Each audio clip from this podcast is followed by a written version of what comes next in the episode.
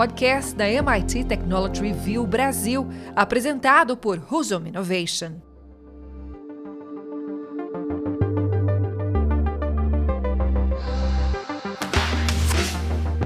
Olá, sejam bem-vindos e bem-vindas ao podcast Energy Center da MIT Technology Review Brasil. Eu sou Hudson Mendonça, editor executivo da MIT Technology Review e sócio fundador da Ruzon Innovation. No episódio de hoje, vamos falar sobre a relação entre dois trending topics da indústria de energia e de tecnologia global, as baterias elétricas e as soluções de inteligência artificial. Afinal de contas, qual é a relação entre inteligência artificial e baterias? E para me ajudar a responder essa e fazer outras perguntas, tenho aqui comigo, mais uma vez, meu colega de bancada, Tomás Gomes, jornalista especializado em negócio e inovação. E aí, Tomás, tudo certo? Oi, Hudson, tudo certo. E você? Pessoal, tudo bom? Vamos para mais um. Bom, Hudson, vamos lá. Então, como você já falou aí na abertura, a nossa conversa de hoje fala sobre dois trending topics, quase uma buzzword. Mas é buzzword porque são dois movimentos que têm um potencial para mudar tudo e mudar o jeito como a gente vive e consome muita coisa, que são as baterias nos veículos elétricos e a inteligência artificial, aí, que é o grande assunto do ano, em praticamente todo o setor. Então, pensando nessa relação entre duas tecnologias, dois movimentos altamente disruptivos, o que a gente pode falar que vem surgindo de novo nessa relação? Legal, Tomás. Acho que esses dois temas, quando a gente fala do setor de energia, sempre fala de bateria, acaba voltando, é um dos grandes gargalos e grandes oportunidades aí de mudança por causa da mobilidade elétrica, principalmente. Inteligência artificial, como você falou, está permeando tudo, e não seria diferente no setor de energia. Essa discussão que a gente vai bater o papo hoje, ela surgiu no evento de ClimateTech, promovido pela MIT Technology Review americana em outubro desse ano, e esse tema foi permeado em várias discussões, mas ele foi bem reforçado durante um painel do Venkatesh Nathan, é um nome super complicado, aí, o professor indiano da Carnegie Mellon e também cofundador da startup Ionics, que está utilizando atualmente a inteligência artificial para acelerar as pesquisas de baterias, principalmente para a indústria de aviação. E eu acho que vale um parêntese que sobre a indústria de aviação. Obviamente, a gente tem a questão das baterias para os veículos elétricos, que a gente já tratou aqui em diversos episódios, mas você também tem a possibilidade de fazer a mobilidade aérea, já tratou no episódio de V-Tools, mas também até dos aviões elétricos. Só que os aviões elétricos têm uma dificuldade muito grande para você implementar, por causa de alguns fatores. Eu quero destacar três. Primeiro, é a densidade energética das baterias. O fato das baterias terem uma certa limitação de tamanho, peso, espaço dentro dos aviões, faz com que os aviões tenham uma autonomia muito pequena, os aviões elétricos, com as tecnologias atuais. Então você teria também a questão do risco, imagina dar uma pane elétrica, acaba a bateria do celular, você já fica com agonia. Se acabar a bateria de um avião elétrico, você tem realmente um desastre. Então tem essa questão, isso é menos grave lá para os eVTOLs, que a gente mencionou, porque os eVTOLs vão fazer trechos pequenos, mas aviões hoje em dia fazem trechos bem maiores, então precisam de baterias bem maiores. Isso reflete também no outro segundo aspecto, que é o peso das baterias. As baterias hoje, os materiais que são usados para fabricação de baterias, fazem com que essas baterias, quando elas precisam ter uma autonomia muito grande, uma carga muito grande, sejam muito pesadas. Isso, para o veículo elétrico que anda no chão, é um problema que você compensa aí com potência. Quando você fala de avião, não. Ou seja, tem toda a questão de sustentação do avião no ar, então tem essa relação entre peso e a capacidade de sustentação do avião. Então você diminui o peso útil que o avião pode carregar com pessoas, equipamentos, etc. E uma outra questão também da aviação elétrica, que é um desafio, é o tempo de recarga e infraestrutura.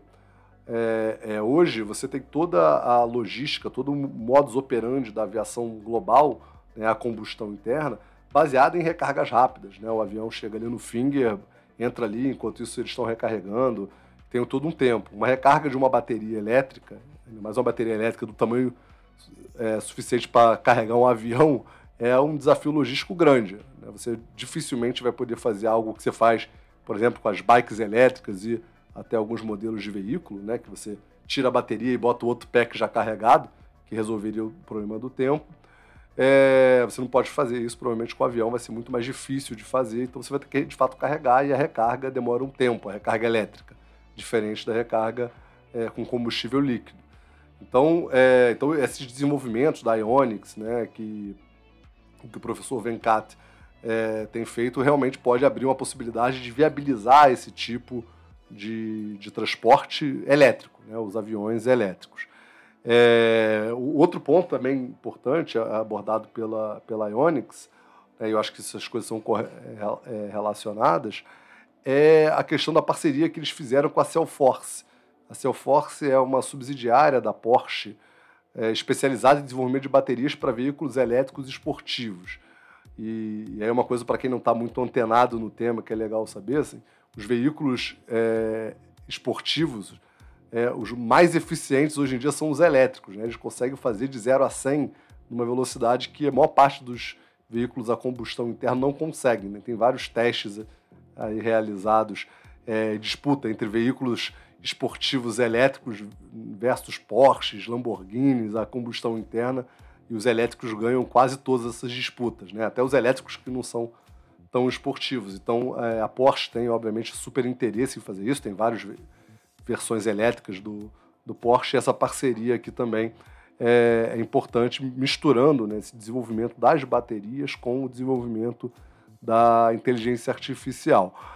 Nesse caso específico da Ionics e Cell Force, aí já entrando um pouco no nosso tema, o que essas duas coisas têm a ver, né, inteligência artificial e baterias, eles estão usando, né, a inteligência artificial para fazer previsões de combinações de estruturas químicas preditivas e aceleradas para acelerar o desenvolvimento de novos tipos de baterias.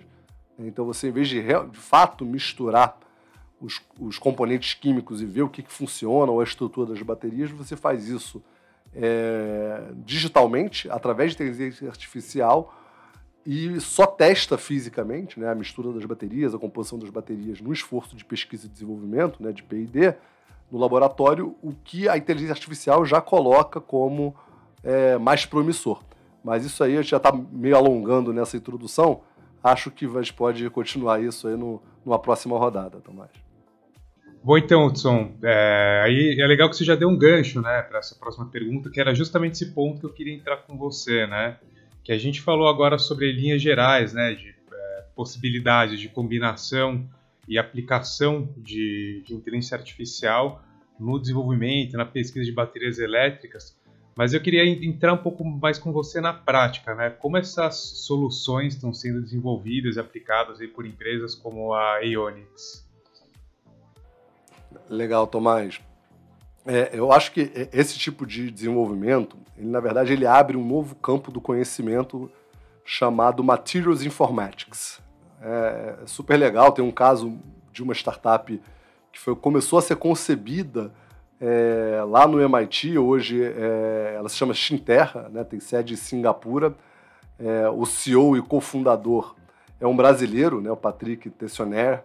Eu tive a oportunidade de conhecer ele lá no meu período no MIT. Ele me deu uma aula sobre esse novo campo do conhecimento, que é exatamente essa mistura de materiais químicos através de processos digitais. Então você usa bibliotecas e bases de dados super amplas, e através de inteligência artificial você faz essas misturas no mundo digital, né? Então a inteligência artificial, ela começa a misturar, por exemplo, diversos componentes químicos. Ele deu um exemplo, por exemplo, de processo de pesquisa e desenvolvimento de tintas, né? As tintas, elas têm várias características físicas, né? Você resistência a calor, durabilidade, etc., e ela é formada por vários componentes químicos. Então ele usava, através da Xinterra, né, uma inteligência artificial que misturava digitalmente esses materiais e media a reação, como é que isso vai impactar a durabilidade, resistência a calor, resistência a frio, tudo através de inteligência artificial, digitalmente. E aí, obviamente, a inteligência artificial indicava algumas misturas que podiam fazer mais sentido, gerar resultados melhores, ganhos de eficiência e economia de materiais, e ele ia lá para o laboratório e testava só as melhores. Tem um caso que é super interessante, que ele tinha um determinado componente químico que ele colocava na tinta, né? E a inteligência artificial ia testando a quantidade. Então, uma dose, 2 doses melhorava o desempenho, 3 doses melhorava o desempenho, 4 doses melhoravam o desempenho. Aí, quando chegava na 6ª, por exemplo, ele começava a reduzir o desempenho. 7ª reduzia, 8ª reduzia. Ele falou, bom, o ponto ótimo desse componente aqui é 6. Só que a inteligência artificial, como você não precisa fazer as misturas, misturar, testar, deixar 2 meses para testar a resistência, você fazia isso no computador de maneira digital, ele conseguia testar 1.000, 2.000, 3.000 unidades daquela mistura. E aí, depois de mais de 200 interações, ele conseguia desenvolver um material que era totalmente contra-intuitivo. E a inteligência artificial conseguia fazer, ele testava aquilo lá e, de fato, teve um desempenho muito grande. Então, esse campo, né, Materials Informatics, tem várias aplicações e é o que a Ionics faz na questão do desenvolvimento de baterias, né?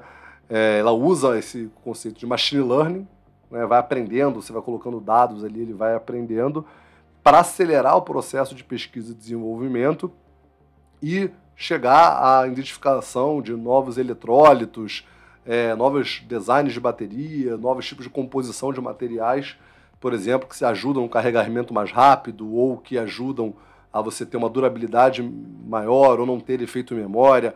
Então, são uma série de características dessas baterias que são testadas por inteligência artificial e só depois vão para o laboratório, acelerando o processo de pesquisa e desenvolvimento, ao mesmo tempo que reduz muito o custo de fazer essa pesquisa e desenvolvimento. Então, esse é o que, na prática, né, a gente consegue ter, né, na questão do desenvolvimento de baterias, né, esse uso de grandes quantidades de dados, por exemplo, é o que o ChatGPT faz, né, toda vez que a gente fala de inteligência artificial, a gente fala disso, ele usa uma quantidade enorme de dados, faz as interações de maneira virtual e te dá, né, em linguagem natural, uma resposta muito mais precisa ou não, né? E aí a gente pode ir, talvez, para a próxima rodada para saber quais são as limitações, né, desse modelo. Mas o conceito por trás da aplicação prática de inteligência artificial em baterias é essa área chamada Materials Informatics.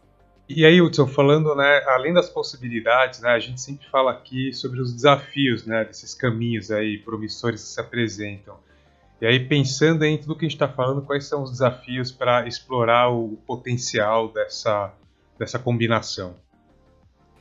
De certa forma, você tem alguns desafios específicos, né, da área, né, que, por exemplo, essa questão da necessidade de você sair do campo digital e ir para a parte física, né? Você até faz as simulações e os modelos na parte virtual, mas a bateria tem que existir fisicamente, né? Ao contrário do ChatGPT, que você fica ali no mundo, o conhecimento ele consegue ser todo digital, né?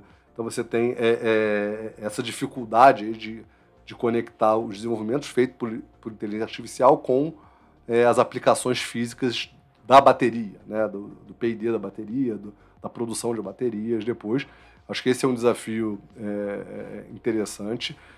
Outros desafios acho que são inerentes ao processo de desenvolvimento da inteligência artificial generativa de modo geral, que a gente chama aí de alucinação, a imprevisão. Ele começa, né, a gente tem vários casos relatados aí do ChatGPT que ele inventa artigos, inventa livros, inventa autores por causa das interações que são feitas através da base. Então você pode ocorrer o mesmo tipo de problema quando você faz desenvolvimento das baterias. Você pode começar, por exemplo, a falar de materiais que não existem, a misturas que são impossíveis de serem feitas, e obviamente isso tem que ser testado, por isso que é muito difícil você descartar o lado humano da inteligência artificial, mas aí isso é um papo lá para o pessoal da outra vertical, da nossa MIT Technology Review, discutir toda a evolução, né? O pessoal tem discutido muito essa evolução lá da inteligência artificial em vários campos.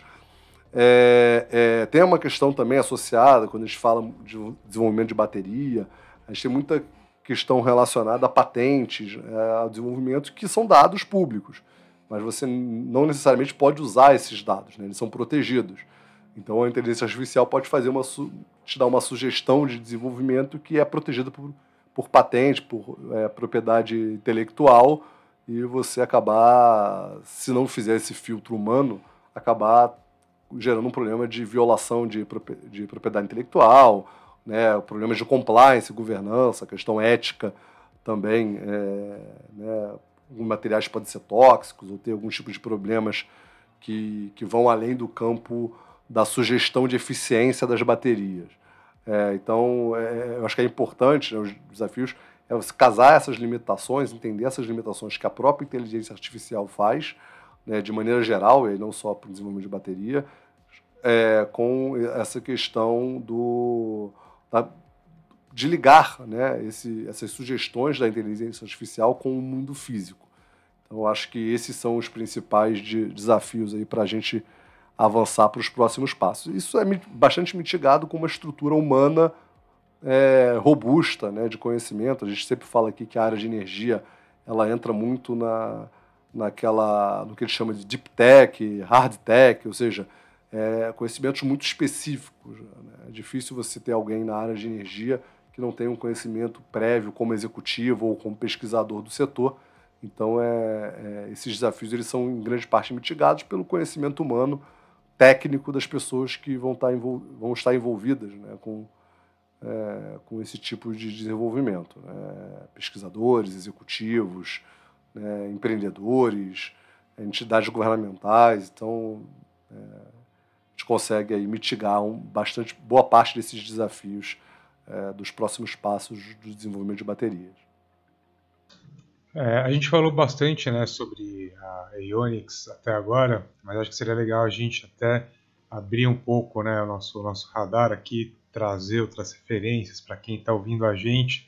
Nessa linha de pesquisa, quais são as outras iniciativas ou empresas que estão explorando, né, essa relação entre IA e desenvolvimento de baterias elétricas que você tem visto, acompanhado ou ficou sabendo aí nos últimos meses?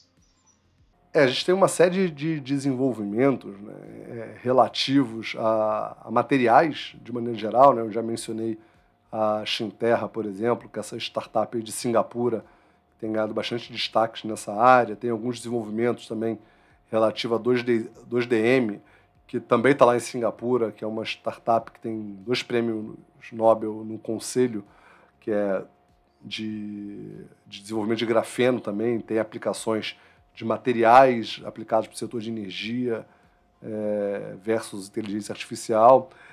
Tem um caso super interessante da Universidade Carnegie Mellon, que tem usado alguns experimentos de inteligência artificial para acelerar o carregamento de baterias de lítio. Essas pesquisas em estágio ainda preliminar já mostraram resultados que melhoram 13% a performance do processo de carregamento dessas baterias. E aí eu acho que é interessante a gente destacar o que está acontecendo lá em Pittsburgh, né, onde fica a Universidade de Carnegie Mellon. Eles têm desenvolvido nos últimos anos um ecossistema inteiro de mobilidade.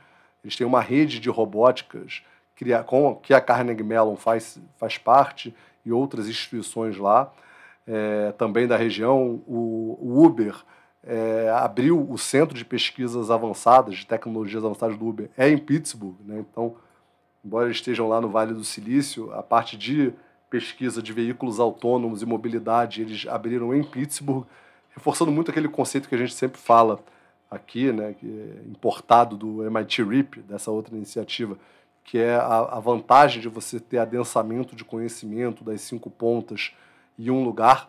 Então, Pittsburgh tem se posicionado como o Vale do Silício da mobilidade dos veículos autônomos e uma série de pesquisas tem se desenvolvido lá.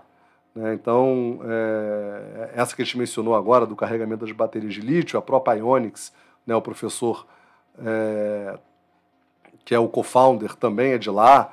Então, eles têm realmente feito grandes avanços nessa área de baterias, né, e de inteligência artificial aplicada não só a baterias, mas também, por exemplo, aos veículos autônomos, como a gente disse, nessa parceria da universidade com o Uber e também do desenvolvimento das baterias de lítio, né? Então, acho que esses casos da Xinterra, da Universidade Carnegie Mellon, que também está envolvido com a Ionics, o Centro de Tecnologias Avançadas do Uber, lá eu acho que são casos bem interessantes que misturam esses dois mundos, né? O mundo da energia com o mundo da inteligência artificial, ligados a baterias, a mobilidade elétrica, e tudo que vem pela frente nessa área.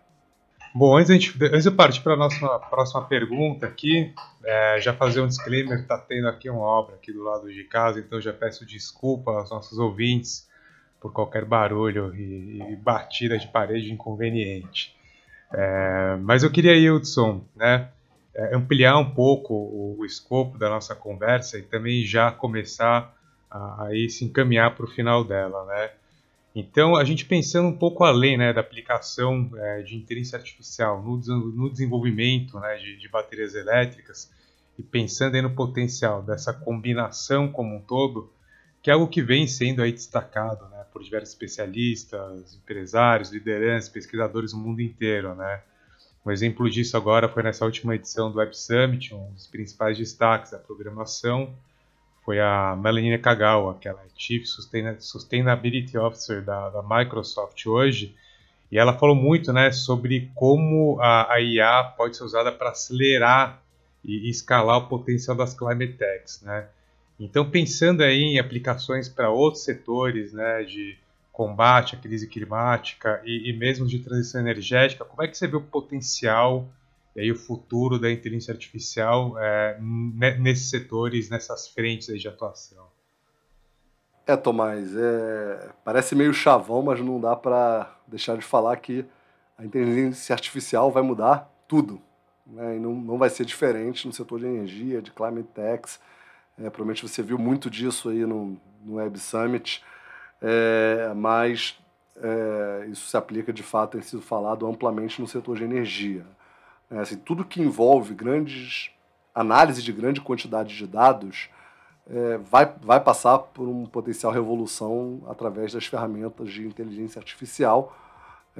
Então, o setor de energia tem muitos desenvolvimentos. Os maiores supercomputadores do Brasil, por exemplo, são da Petrobras para análise sísmica, né? Então, você tem muita aplicação de grande quantidade de dados na área de energia. E os controles de emissões, por exemplo, de gases do efeito estufa também são áreas que envolvem grande quantidade de dados e tem um potencial enorme de ser disruptado, vamos dizer assim, por ferramentas de inteligência artificial. Alguns exemplos, eu acho que, primeiro, otimização de energia solar. Eu acho que você tem hoje uma quantidade de dados enorme relacionados à incidência solar, à aplicação, à eficiência da geração solar, podem, de fato, ser muito melhorados através de aplicações de inteligência artificial. A energia eólica, eu acho que tem um conceito super legal que eu tive o prazer de conhecer lá atrás, quando eu estive lá no MIT, de generative design. Quando o pessoal não falava de inteligência artificial generativa ainda, já tinha algumas startups que trabalhavam com generative design, que é o uso de inteligência artificial para projetar peças, equipamentos. Você colocava os requisitos de demanda, de economizar materiais, de design, e a inteligência artificial gerava um design ótimo para quadros de bicicleta, por exemplo, para componentes de sistemas mecânicos. E a energia eólica é basicamente um grande sistema mecânico que transforma em energia elétrica. Então, tem sido muito aplicado, né, essa questão de design generativo para, por exemplo, design de pás eólicas, design de torres para geração eólica, até do próprio sistema eólico, propriamente dito, né? Tem surgido algumas soluções em que os aerogeradores não ficam mais no topo lá da torre, né? Só relembrando aí da parte eólica, né? Você tem a torre, a nacelle, que é onde fica o motor de geração eólica, e as pás que giram aqueles grandes ventiladores, né, que são os aerogeradores, e eles estão mudando algumas estruturas para você ter a pá e o rotor no topo, obviamente em alturas muito grandes, mas a base de conversão em energia elétrica ficar, de fato, no piso da torre, né, na base da torre. Então, isso gera uma série de mudanças de design que a inteligência artificial consegue melhorar e otimizar também. Além, claro, das aplicações citadas pela própria Nakagawa, né? Por exemplo, a previsão de incêndios florestais, a redução de desperdício de água, né? A produção inteligente de alimentos, eficiência no armazenamento de energias renováveis, como as baterias, por exemplo, mas existem outras alternativas, captura de carbono. Então você tem, de fato, diversas aplicações possíveis dessa nova tecnologia, né? Desse novo instrumental de inteligência artificial aplicado ao setor de energia e às climate techs. Muito bom, Hudson. Como sempre, a conversa está excelente. Nós estamos com um tempo esgotado, então vamos para a Energy Beats. Momento Energy Beats.